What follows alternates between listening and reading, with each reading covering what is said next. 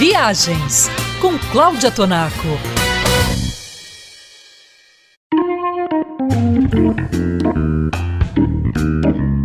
A nossa viagem pelo Equador continua. Se você, como eu, curtia as aulas de geografia, principalmente quando os professores falavam sobre as cordilheiras e os grandes vulcões do planeta, certamente vai se lembrar do Anel de Fogo do Pacífico. O anel, ou cinturão de fogo do Pacífico, reúne o maior número de vulcões do mundo. Esse cinturão sobe pela costa oeste do sul da América do Sul, passa pela América Central e continua seu percurso pela costa oeste da América do Norte. Ele atravessa o Oceano Pacífico e vai descendo a costa leste da Ásia para circundar as ilhas e arquipélagos que estão na costa norte, nordeste e leste da Austrália. O cinturão do Pacífico passa pelo Equador. Quando você visitar o país, vai se lembrar dessa repassada que demos na matéria de geografia. Não por acaso, o Equador é conhecido como o país dos vulcões. São cerca de 80 espalhados pelo território,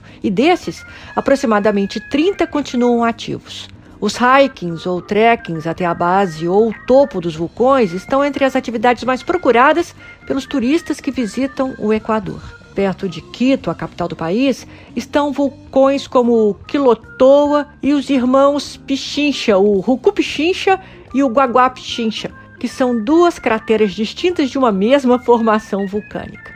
Agora, se você tiver tempo de conhecer apenas um vulcão antes de sair da capital equatoriana, minha sugestão é o Cotopaxi. Um passeio pelo Cotopaxi será a viagem do nosso próximo programa. E para colocar em prática as aulas de geografia, viaje pelo site travel3.com.br.